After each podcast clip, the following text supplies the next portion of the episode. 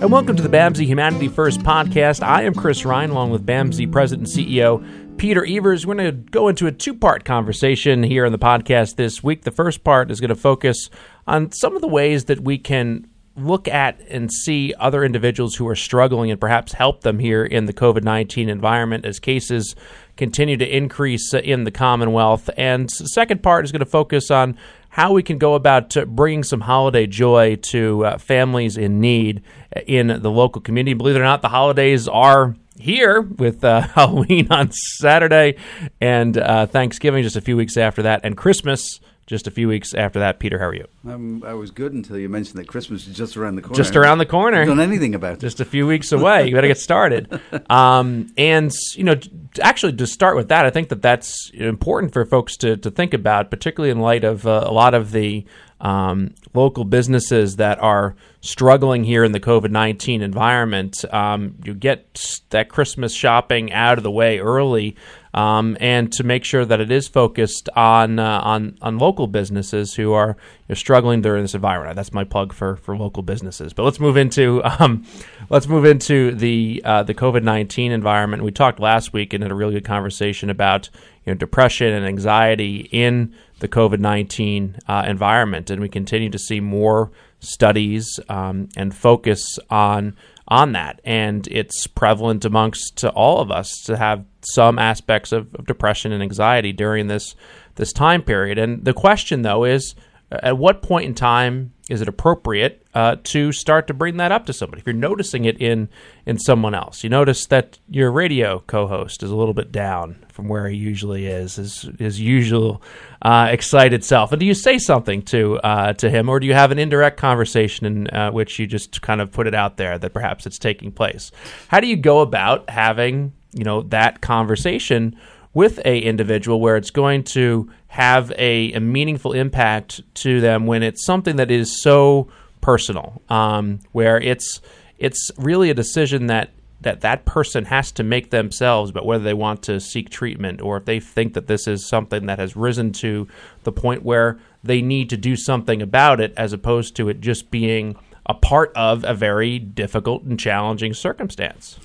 Absolutely. I'm, I'm glad you mentioned that, Chris. And um, I think the way that I would cheer up a radio host is telling them a dad joke, which is relative to Halloween. uh, do you want me to do Let's one? do it. All right. Um, what um, do, when do uh, ghosts eat their breakfast? I don't know. In the morning. There you go. Ah, no, that didn't really cheer you up very much. no, that was worse. What are they mourning? Made it worse. what are they mourning? I don't know.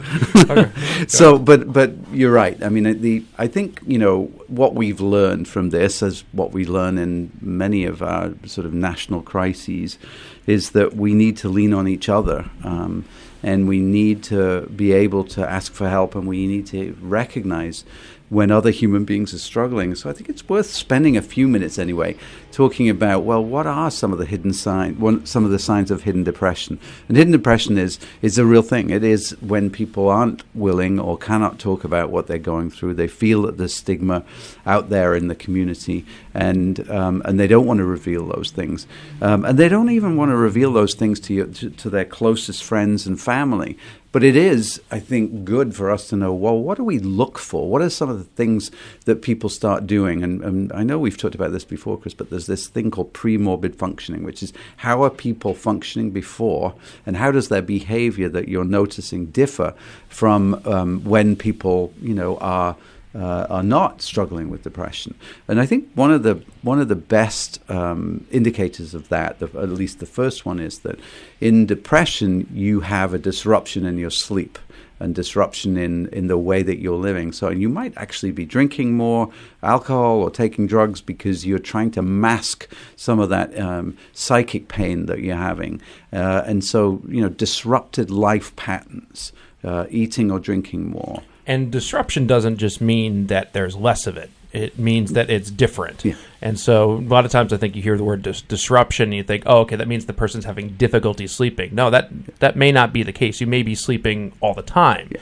Um, so that's that's not just not sleeping. It's if you are sleeping too much. Yeah, and that and that's and that's that whole thing about always compare prepare. And you know, if you have somebody who is a colleague who's always a grump, you know, and every Monday you come in and they say, "Well, how was your weekend?" Well, it was awful. Well, if they continue to say that, don't worry about that person. That's just their that's just the way that they are.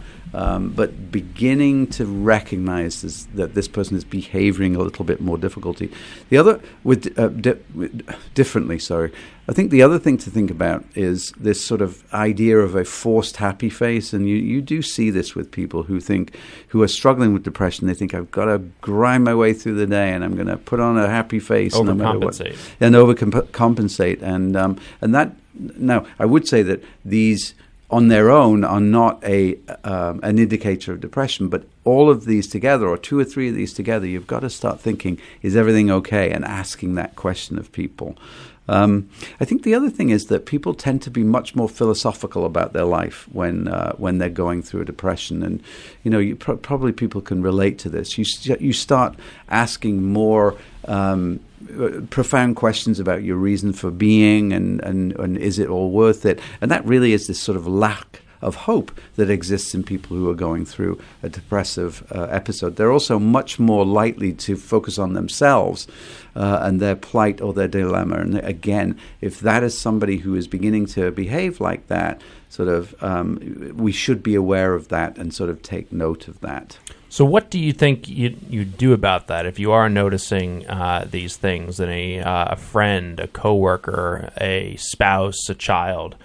Do you do you address it with them? Do you yeah. not address it with them? You do. Yeah. Oh yeah. I mean, yeah. there is nothing wrong with asking somebody how they feel, and there's a circularity in that that I think of. When the first time that you ask that question to somebody, they'll go, "No, I'm fine." This is, why are you asking me? You, you, you, There'll be a defensive nature. Absolutely. You know, mind your own business. Even but you've put the seed out there that you actually care enough to say, is everything all right? Uh, and it doesn't matter who it is, it doesn't matter what their first reaction is, it's allowed that person to come back and say, you know, when you asked me about that the other day, mm-hmm. well, I'm sorry, I didn't, I didn't, yeah. mean to like, but but actually, I want to talk about it. That actually is the first connection. Humans humans connect in a way that no other uh, animals do, and that I think is the essence of the beginning of getting help because then you can actually say, well, you know, there are interventions that help that are therapeutic. There are things that you can do, you know, in terms of exercising more and in terms of offering your friendship. That is the beginning of an intervention that makes somebody think this I'm not in this alone. You know, there's somebody to help me. And a lot of times, you know, we as a society will move more towards the avoidance, and you may see something that's a little bit different and say, "Well, it's, it's not my business. It's not. Uh, it's, it's up to it's up to them, or they're going to respond negatively to that." And I don't want to have a bad relationship with my coworker if I bring this up and it's not something, you know, and they're just they're fine, or just there's a little something taking place. They'll be like, "Well, why is this? Why is this person up in my business?" Right. Um, and yeah, I, I, I get both sides of that, but I think that it it really falls with uh, what you're saying in that it's showing that you care. It's showing that, um, and again, it's how you can, you go about couching it as well. Where COVID is a great excuse for everything these days, and say, well, you know, COVID is COVID is, is tough, and um, you know, I know you have uh, your, your dad's been sick, or you know this has been taking place with you and i just wanted to just want to make sure everything is all right because maybe there's not enough focus on, on you are you okay because you seem like you're a little depressed about what's taking place and then um, you know that will allow for the individual to speak. I mean, you don't have to just come out and be like, "Hey, you depressed?"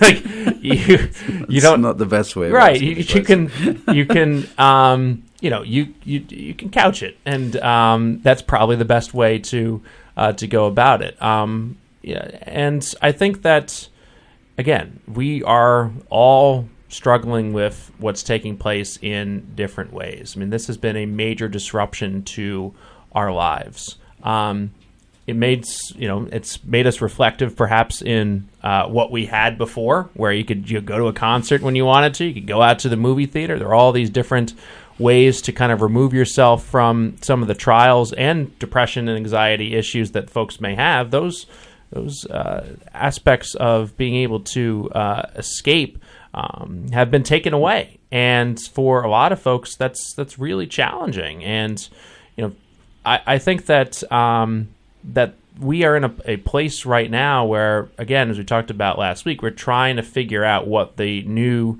normal is and whether we need to adapt to this new normal um, and kind of sit around the, the bar and talk about the good old days when you used to go to uh, concerts and the Patriots. Oh. I don't think anybody wants to go to the Patriots games right now, but uh, where they uh, if you used to go to the Patriots games on Sunday and now you can't do it. Um, it's it's a really tough situation. And granted, we did have it really really good before, um, and we didn't have to worry about things. And a lot of times we did worry about things still, but. Um, yeah, it's that the rationalization of what's taking place is is very very difficult because there is no um, quote unquote end. You don't know when you're going to be able to go back on a cruise ship again if that's something you've enjoyed doing. Um, you don't know when you're going to be able to uh, go on a, uh, a vacation that you had wanted to do for many years, and that's the um, the challenge. And that uh, life is is precious. It is short and um, we're dealing with uh, something that has created an interruption for our in our lives for not just a period of weeks or months, but uh, potentially years. Yeah, yeah, absolutely. And I think you know when we talk about PTSD and we talk about these things that shock our lives, we talk about shattered assumptions, and, and that's exactly what's happened right. to us. We assume that we can get up and do whatever, whatever we want, and it is very difficult to hear that you've got to wear a mask, you can't go out. You have to be able to see the bigger picture, and I always think it's really good to think about wearing a mask in terms of protecting other people, and that and that it gets back to that idea of helping each other. And I think you know the other thing about asking that question that we were talking about, uh, Chris, is to is to normalize it. You know, it is unusual for a human being to go through the life cycle without experiencing some kind of emotional distress. Period. Right. That's a big statement, right? Which normalizes it. I, millennials, I believe, are great about that because they're absolutely able to talk about their their emotional dysregulation in the same way that they talk about a sprained ankle. Some of them, not everybody, but we're moving towards that. So when you ask that question of somebody, it isn't, hey, are you depressed? It is, you know, wow, I mean, you know, mental illness or, or, or, or, emotional dysregulation happens in all families with everybody. You know, you just seem a little, you know, off at the moment. Do you want to talk about it? Just normalize it. Put it in the arena of normal human behavior. And then people are more likely to say, well, actually, yes, that's, that's what's happening to me now. And that gives you the ability to have that conversation. No, I think the assumption piece is really, really true, in that we had so many assumptions in the past of what was truly going to happen. You'd be able to go to graduations, you'd be able to go to weddings, you'd be able to go to funerals. All these things were a part of our lives that seemed that there would never be any disruption to those types of engagements. And you know, to be told that no, it's not going to take place, and it's this invisible reason as to why. Um, that is one of the major challenges of this: a, the end date, and b, the assumptions that we have about what we should be able to do and not being able to to do them and for some having difficulty rationalizing the reason as to why that isn't i wouldn't even say for some i would say for everybody mm-hmm. like if why can't i why can't we do this why can't i do it safely i'm going to be safe about this etc etc um, and you know who is the government to say that I can't? All those those types of things are very much at play, and they're very much challenging to who we are as Americans. In that we you know have this feeling of um, what our freedoms should be and how we should be able to utilize those freedoms. That's right, and I think you know. Moving on to our next topic, I suppose you know there are some people who are affected far more profoundly uh, by this uh, COVID uh, pandemic than others. And I think about young parents and parents, new new parents, and parents who are uh, recognizing that there might be some developmental issues with their kids, and that's where our EI program comes in. Thank you, Peter, and I'm very excited to uh, introduce our guest for this week's show. It's Laura Ciccone. She is the Early Intervention Office Manager and she's going to talk a little bit about what early intervention is and the significance of it, importance uh, of it in our overall operation at BAMSI and in general, and also about a special event which is uh, coming up in the next few weeks, um, which is going to focus on getting some toys and coats and items in need uh, for families in need. Laura, how are you? I'm great. How are you? Good morning. Great. Appreciate you joining us. And I want to talk a little bit about uh, early intervention as a whole, because to me, it is one of the most important things that we do here at BAMSI and um, is incredibly important as as a whole, um, where if we're going to have success as a, a society in addressing a lot of uh, issues, uh, one of the easiest ways to do that is early intervention. So tell us about what it is um, and how you go about uh, trying to have success in, uh, in, in various programs. Absolutely, thank you. And of course, I'm slightly biased, but I truly believe that it is an important program uh, as a whole. But it, basically, to start from the beginning, it's a public health program that provides therapeutic and family support to infants and toddlers who have uh, developmental delays or at risk for such delays. We are a program that um, is held throughout the entire state. Our particular program services Brockton and the surrounding areas, and it's for children from birth until age three.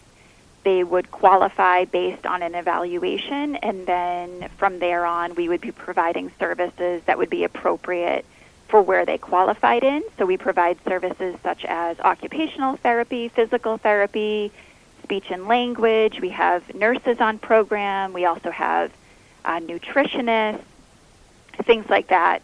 Uh, our program is uh, it is a home-based and center-based program. Of course, due to the pandemic, all of our services are being held via telehealth, which of course creates um, a whole new array of situations and issues that we've had to sort of overcome since um, the pandemic sort of started back in March. But I do have to say our clinicians have been very successful in providing um, wonderful services for our families in the area. Yeah, uh, Tyler, Peter Evers here. I totally agree with you, and I also think that the EI programs that BAMSI uh, provide are some of the best in the state, and uh, I can say that uh, as an outsider and, and, an insider. So thank you for continuing to provide these services under what you've just described as really, really difficult circumstances. Um, can you just talk a little bit about, you know, when I think about the work that EI does, I think about some of the mental health uh, interactions like uh, child parent psychotherapy, things like that. When you're working with kids this little, um, of course, it's the it's the help that we can give parents in terms Absolutely. of uh, uh, in terms of providing those services. Can you talk a little bit about if I was a, a parent who had uh, uh, recently had um, you know this sort of diagnosis for their kid? What what can I expect in terms of support and intervention? So our services are absolutely family based. Um, so we may be providing the physical one-on-one therapy with the child but the family is just as important as the as the child. We are only in the house uh, sorry, that via telehealth. Uh, typically, it's the home, but we're only there for an hour or two through the week. So the rest of the time is really on the individual parents and families that will be providing the services for their child. But we're there really as a support to give them home programming ideas, suggestions, resources, where to go. Um, and BAMSI is obviously really important in that aspect because we do tend to use a lot of the other BAMSI programs. We try to connect families to uh, resources that they may be in need of. But again, um, we may be providing those individual services to the child, but it really is based around the family. You mentioned some of the, the services, but what specifically, and I guess generally, are you uh, treating, and how uh, are those things identified within children at a very, very uh, early age? So, uh, you know, especially with the pandemic that's going on, our population has been really hit hard. Um, a lot of our families do live in the Brockton area, and as we know, the infection rate for residents is really high. So we're here to support them on that aspect. We can uh, refer them to the helpline. Um, they have definitely a limited food supply. So again, you know, with BAMSI's brown bag lunches, we've been able to support them with that, giving them ideas on where to go um, you know, fuel assistance and things like that. But definitely in the pandemic, we've been able to help in different ways that we may not have normally done. So this is the obviously the earliest of early intervention. You mentioned that um, your children this particular program cap out at the age of three. What happens for kids after uh, the age of three?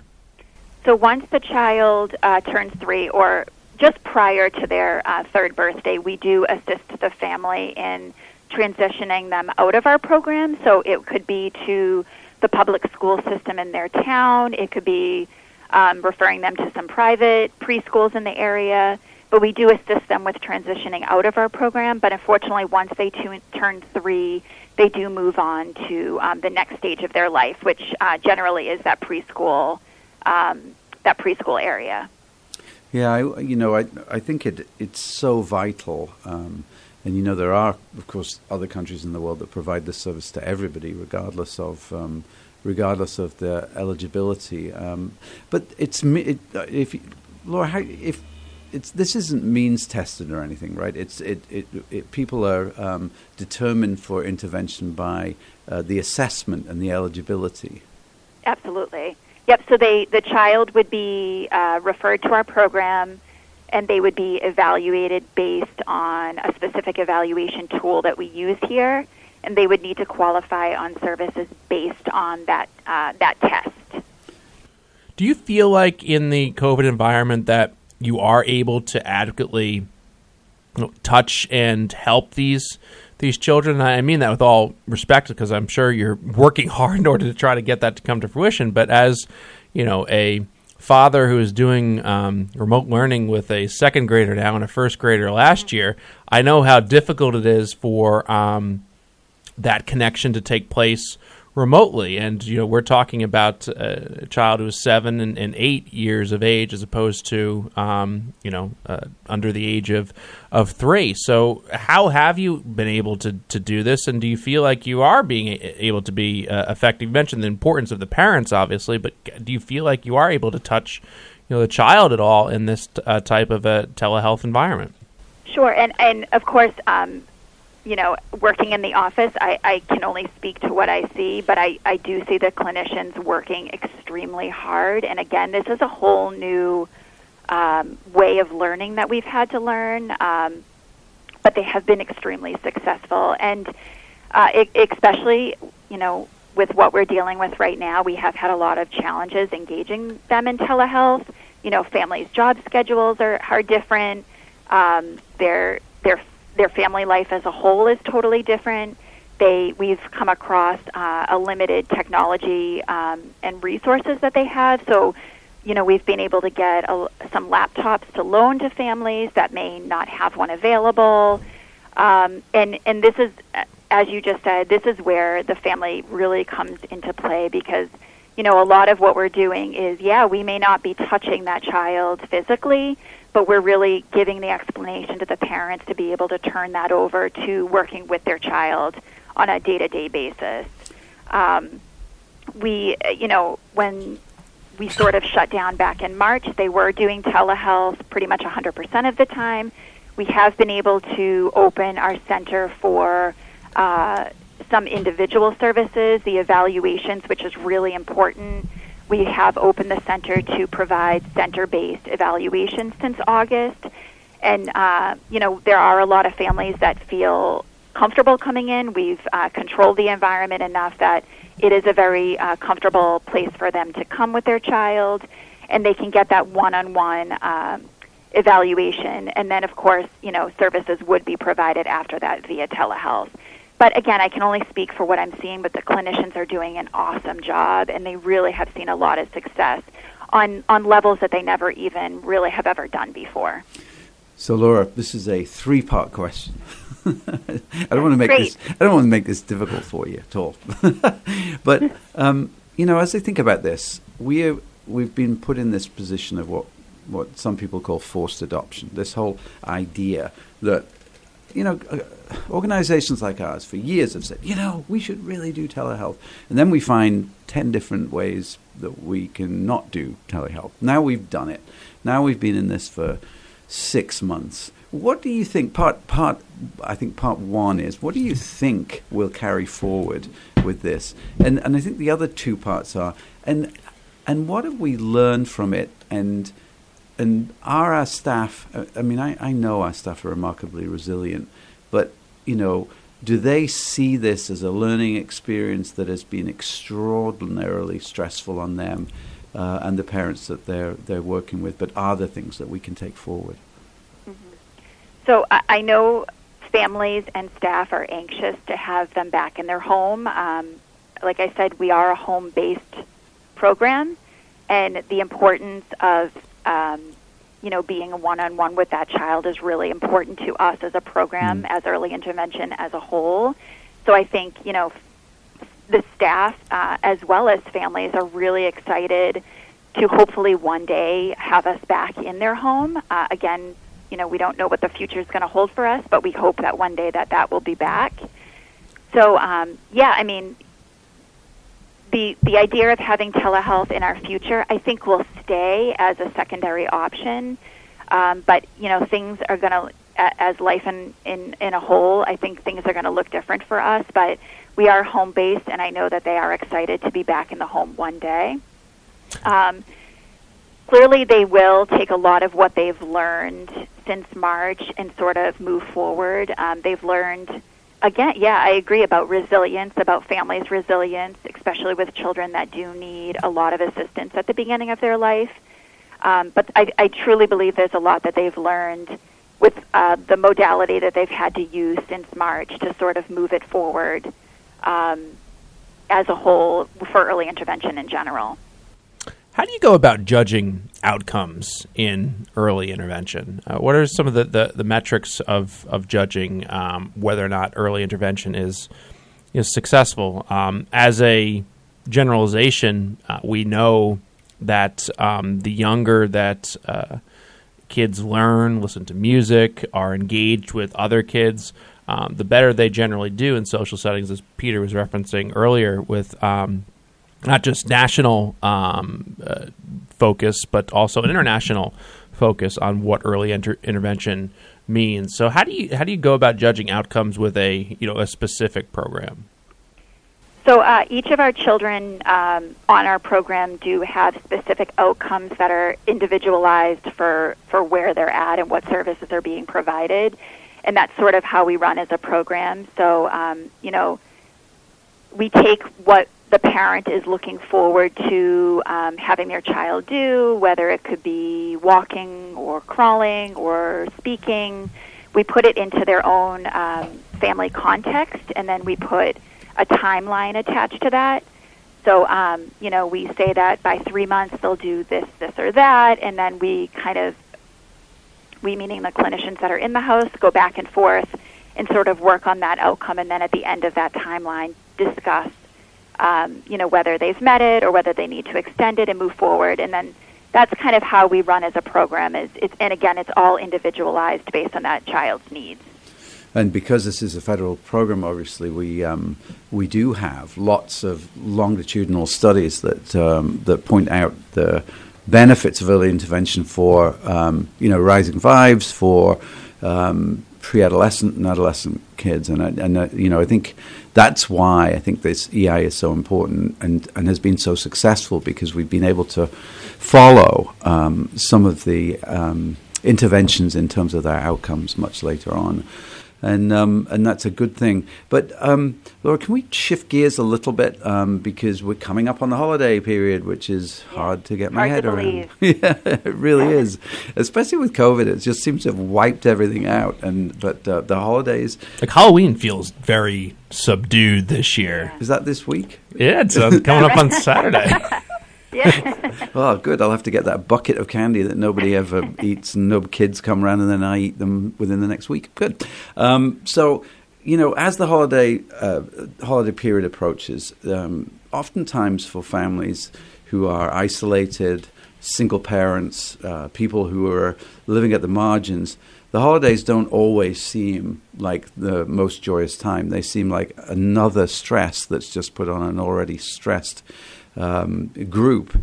Um, can you talk a little bit about what we're doing at BAMSI to try and alleviate some of that sp- stress and, and, bring a little bit of joy to the families that we work with?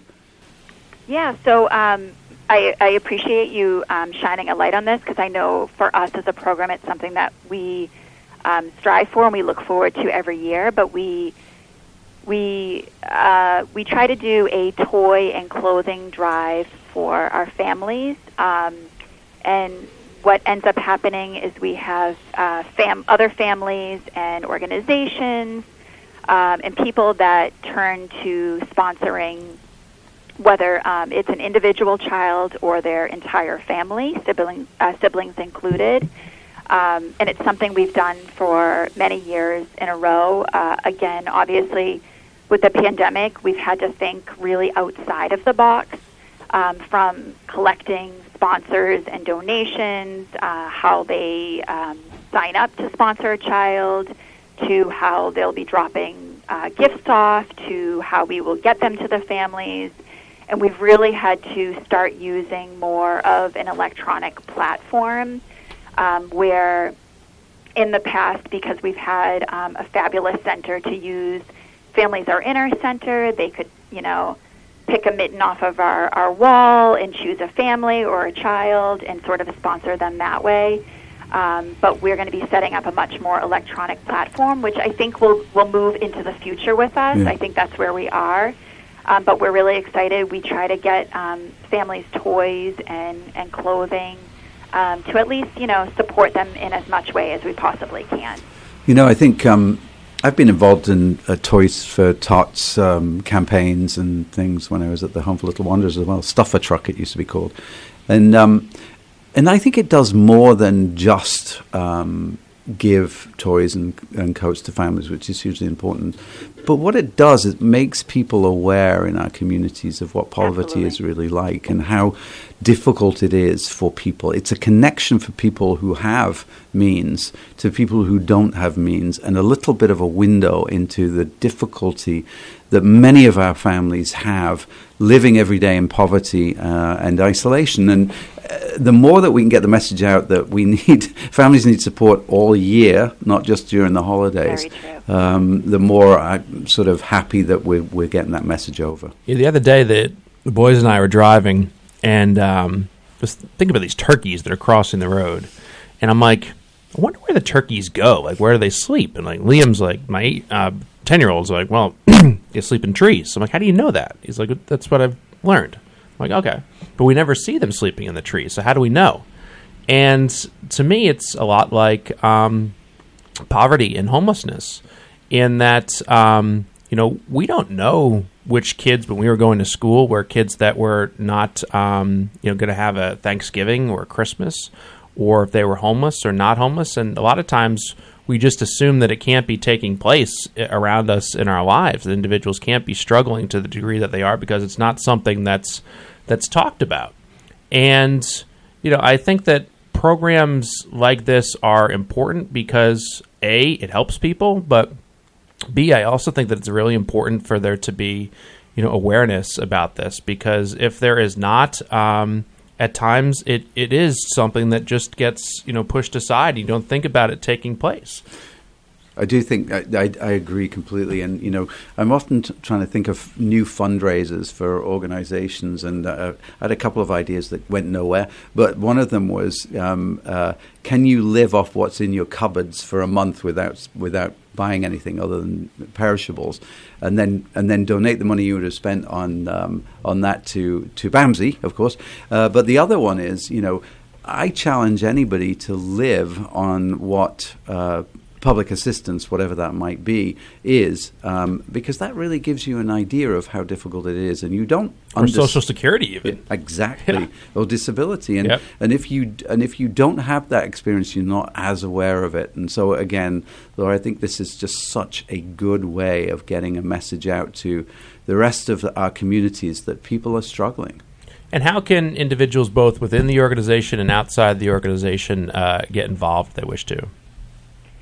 So we are um, we're moving forward with how everything is going to look. Like I said, this is a it's a whole new thing that we're doing this year because um, I've been doing it for many years, and I've I've really had to change my train of thought um, with how we're going to run this. And I'm I'm working with BAMSI um, BAMSI PR department, and um, you know we're we're really excited and we're hopeful. So I think what what we're going to end up doing is we're going to have um, an electronic sign up where, where individuals or even organizations can go and sign up to sponsor an individual child or an entire family. Um, and then we'll set up a way of them, you know, um, donating directly to us by dropping it off. We're also excited because we have an Amazon wish list that is um, set up through Amazon, so families or individuals can go into the, our Amazon wish list and just purchase straight from there. It gets delivered straight to our program. It's really a one one click option, um, and it works really well for families, especially you know since we are moving um, into the cold weather and, and families aren't going to want to get out and go to stores. It's an easy way for people to sort of donate that way, as they can go right onto Amazon and um, we've created an entire list of things that are appropriate for the children that we work with. Um, but we are working again. Um, we're trying to make it as streamlined and electronic as we can. I think it's easiest for everybody to do it that way. Well, no question. And Laura, really appreciate your time and uh, your work at BAMSI and look forward to uh, talking again soon. Thank you so much. Thank you, Laura. That is Laura Ciccone. She is the Early Intervention Office Manager at BAMSI, joining us here on the Humanity First podcast. I am Chris Ryan for Peter Evers. Have a great rest of the day, everybody.